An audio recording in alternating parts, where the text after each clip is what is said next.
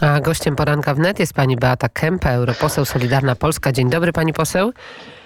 Dzień dobry, witam serdecznie. No i chyba radość o poranku w związku z tym, co udało się ustalić na szczycie Rady Europejskiej.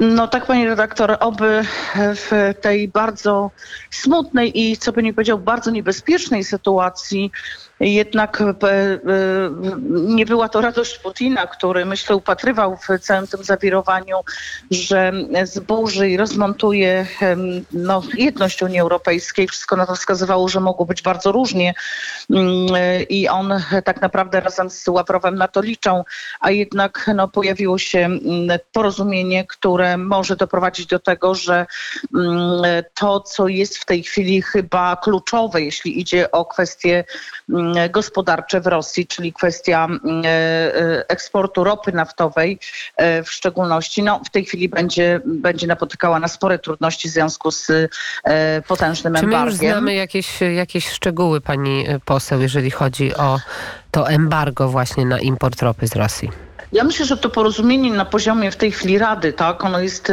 porozumieniem, które do, będzie doszczegóławiana, ona jest y, na poziomie bardzo mocno też w mojej ocenie kierunkowym, aczkolwiek e, kwestie sporne, które były pomiędzy krajami, no bo rzecz jasna Węgrzy mm, w sytuacji, kiedy są właściwie w 100% uzależnieni od Rosjan zarówno sieciowo, jak i mm, oczywiście surowcowo mm, e, miały tutaj spore wątpliwości, więc musiało to być dograne również w rozmowach, w jaki sposób ten problem rozwiązać. Podobny zresztą z innymi krajami, bo to nie tylko Węgrzy, wiemy, że swoje wątpliwości zgłaszały inne kraje. Więc niebawem pewnie e, poznamy resztę, no muszą usiąść fachowcy i mm, e, te szczegóły Tak, ale wiemy, wiemy pani, jeśli, o, o jeżeli chodzi o... Jasne, tak, w tych ramach trzeba one się są, poruszać. One są jasne, ale wiemy, że Węgry zgodziły się na te embargo na rosyjską ropę, ponieważ dostały wyjątek dla południowego odcinka rurociągu Drużba, czyli największymi wygranymi, jeżeli chodzi o tę sprawę związaną z ropą, są właśnie Węgry, bo przecież nie sprecyzowano, nie znamy terminu, prawda? Tak, Jaki to długi tak, to będzie prawda. okres, więc...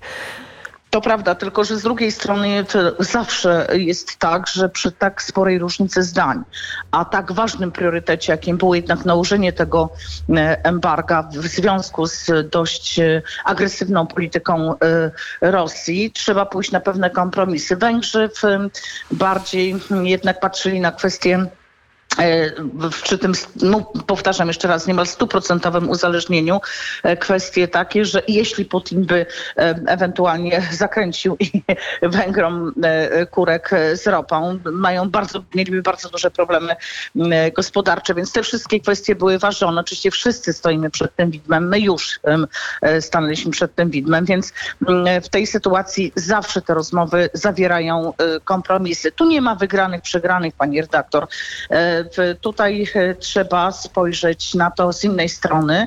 Dlatego każdy, kto jednak broni e, interesów z Rosjanami, no musi spojrzeć głęboko w oczy e, rodzinom ofiar hmm, i, i, i dziesiątkom, no tak, ale może Czechy, pani poseł, ludzi, którzy, którzy giną tak, na Ukrainie. Ale Czechy, pani poseł, otrzymały tą derogację. 18 miesięcy na dostosowanie się. Dlaczego Węgrzy nie dostali takiego okresu? Trzeba będzie zapytać na, po, po, po tym szczycie, kiedy będą konferencje, jakie były, jakie były mm, ewentualnie kulisy, prawda? Też wcześniej rozmawiali ze sobą e, dyplomaci bardzo długo i wiem, że były to bardzo burzliwe mm, e, i bardzo trudne rozmowy. Trzeba będzie o to zapytać. Tego na ten moment e, nie wiem. Na pewno jedno, co przyświecało krajom, kiedy te kompromisy zawierały. Wiem, że niejednokrotnie nawet w sprawie drobnych dokumentów, mm, kiedy tutaj w Unii rozmawiamy i dopinamy pewne kwestie, to te kompromisy są tutaj na porządku dziennym. Musiały, musiały zaważyć jakieś argumenty, które, które o taki kompromis jednak się prosiły, dlatego że tak jak powtarzam, nadrzędnym celem było to, żeby nie dać się rozegrać przez e, Rosjan.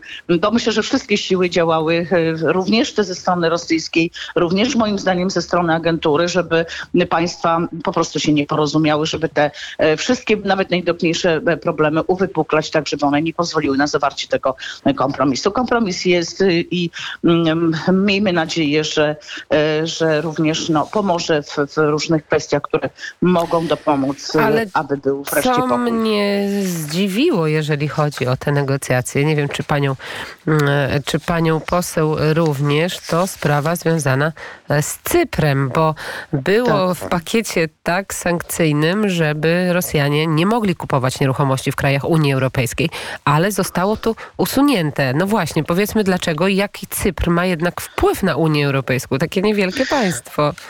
Tak, tak, też to odnotowałam. Dość, dość ciekawa e, sytuacja.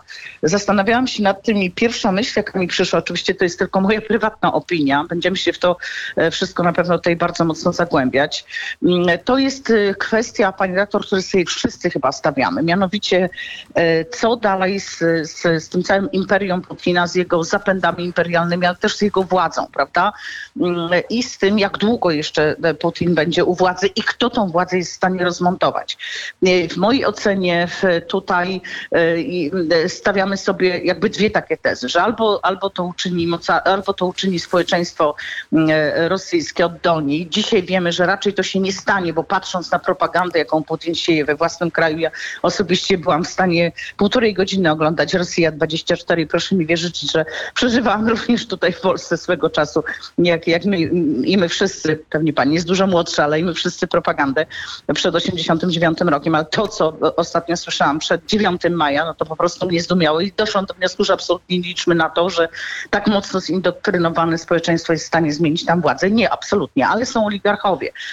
I ci, którzy no, zdają sobie sprawę z tego, że nagle sobie na tych swoich jachtach nie popływają, że nagle ich rozwydrzone dzieci nie będą mogły się przemieszczać za granicę i tak dalej, i tak dalej. Że te, te osobiste sankcje są najbardziej e, ważne, równie ważne moim zdaniem jak te duże gospodarcze, strategiczne, dlatego że to jest takie, mm, można powiedzieć, bezpieczeństwo osobiste tych, e, tych ludzi, a także to, że oni się przyzwyczaili do pewnego stylu i standardu jak, życia. Tak, jak wiemy, na Cyprze mieszka bardzo duża diaspora rosyjska. Właśnie. I teraz y, kwestia y, ulegania Cyprowi, bo, bo to jest jakby trochę mm, moim zdaniem niebezpieczne z tego z punktu widzenia, że no jednak ci oligarchowie na przykład, tak, czy, czy, czy te osoby, które jeszcze gdzieś tam te zasoby mimo tych sankcji mają, będą je być może upłynniać właśnie na tym Cyprze czy, czy w innych miejscach i, i szykować sobie tam spokojny azyl. Nie wiem, to jest tylko mój pierwszy na, na gorąco domysł. Trzeba by było rzeczywiście mm, porozmawiać, jak,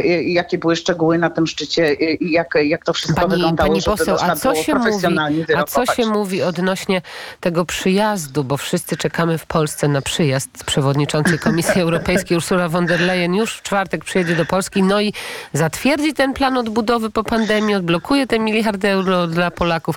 Czy jednak Panie jakieś redaktor, nowe moje zdanie, nasze zdanie od początku, tak, oczywiście też Solidarność z Polski, ale też moje, obserwuję to bardzo blisko. Było jasne, te, te, te, ten plan i te kwestie, na które umówiliśmy się ze wszystkimi krajami Unii Europejskiej, powtarzam jeszcze raz, to była umowa międzynarodowa i tutaj te wszelkiego rodzaju szantaże, inne fochy ze strony Unii Europejskiej były zupełnie nieuzasadnione. Nie wiem po co daliśmy się po prostu w ten kanał wpuścić. To jest kwestia wpisująca się w taki szerszy plan. Widzimy to teraz też na tej dużym przedsięwzięciu, jakim jest konferencja na temat przyszłości Europy. No, kilka krajów, w tym Francja, przede wszystkim Niemcy, prawda, ci główni gracze wymyślili sobie, że będzie teraz zupełnie inna Europa. Macron to powiedział i potwierdził w Strasburgu, że będzie Europa dwóch prędkości. Więc, a ponieważ nie podobają mi się kraje, w których są rządy konserwatywne, no to trzeba zrobić wszystko, wymyślić takie instrumenty, nawet pozatraktatowe. Są dokumenty, które wytwarza konferencja na temat przyszłości Europy, są również pozatraktatowe, a głęboko ingerujące w kwestie wspólnoty. No to pokazuje, że jeśli takie pałki się znajduje, no to, to, to po prostu oni to wykorzystują. Czyli w Moim zdaniem nie ma innej będzie? możliwości. Musi być plan, plan będzie zatwierdzony.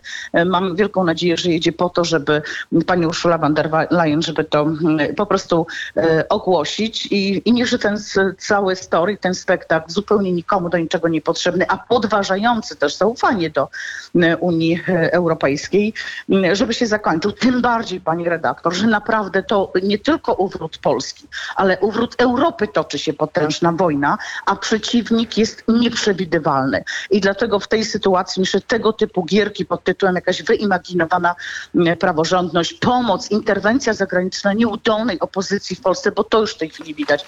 Ja tylko powiem jedno zdanie. Wczoraj w jednej z, w jednym z programów telewizyjnych, zresztą mocno wspierających opozycję, nie chcę reklamować, jeden z publicystów, politologów e, powiedział wyraźnie, no nie udał się wariant zagranica. Niestety nie udało się, prawda, Unii Europejskiej na tyle wesprzeć polskiej opozycji, żeby ona mogła wygrać wybory. Unia Europejska zauważyła, wreszcie dostrzegła, że społeczeństwo polskie chce rządów Zjednoczonej Prawicy. Potwierdza to w kolejnych wyborach, tak? I że no po prostu opozycja sobie nie radzi, więc basta, koniec, my już tym być może nie będziemy uczestniczyć, mimo, że pan Trzaskowski w akcie już chyba naprawdę desperacji rozpaczy wzywa znowu do szukania kolejnych e, jakichś kruczków, żebyśmy e, środków nie dostali. To już jest po prostu tak wysoce haniebne z, z, i uważam, że powinniśmy to naprawdę bardzo mocno potępić, dlatego że to jest działanie na szkodę państwa w mojej ocenie i, i, dlatego uważam, że będzie to, e, ten pakt zatwierdzony, dlatego że to była umowa międzynarodowa. My już spłacamy raty, naprawdę.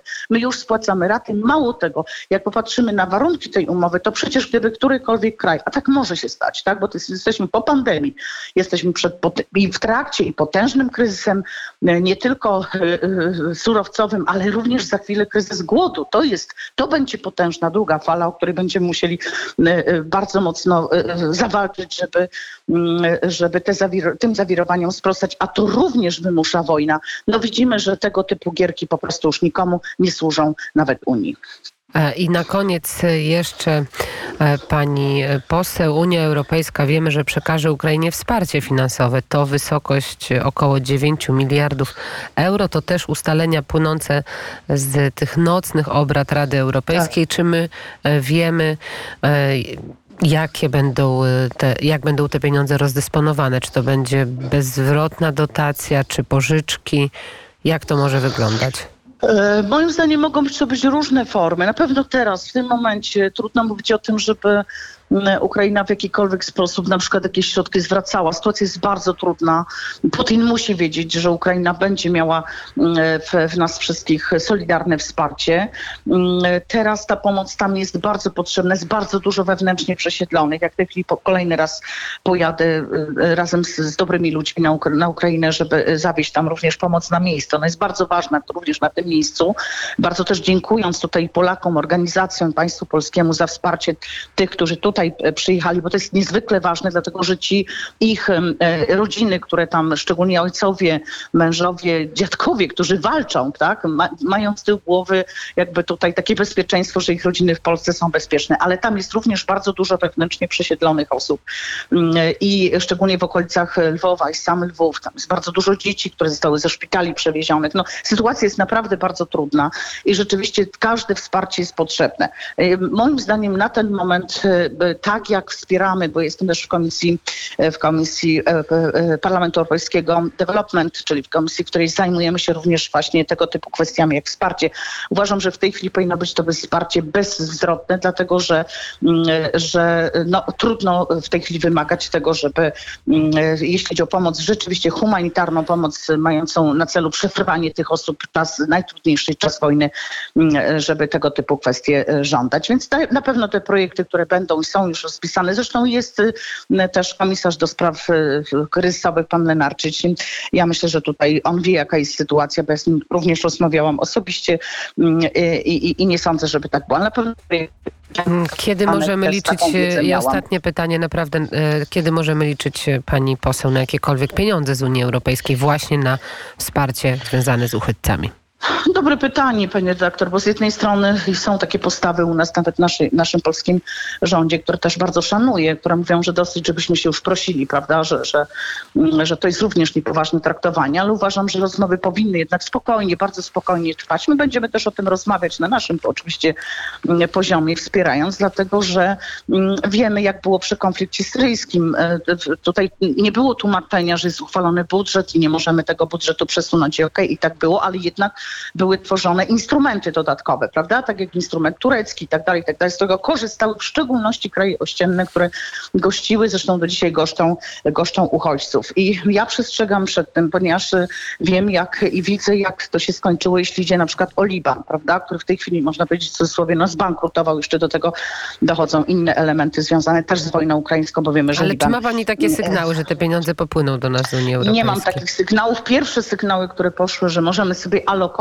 środki, które już nam zostały przydzielone, których nie wykorzystamy, tak, z pewnych instrumentów, no to nie jest jakby e, Wsparcie dodatkowe. coś, co by... Tutaj, tak, tak, ale na razie- wsparcie dodatkowe nie słyszę, żeby Mhm. tego typu e, e, inicjatywy powstawały. Myślę, że powinniśmy być tutaj jednak w tej materii e, po prostu, mm, po prostu jednak mimo wszystko również asertywni. E, Pomówiła o tym pani Beata e, Kępa, europoseł, była wiceminister sprawiedliwości, a także szef kancelarii prezesa Rady Ministrów. Bardzo dziękuję za rozmowę.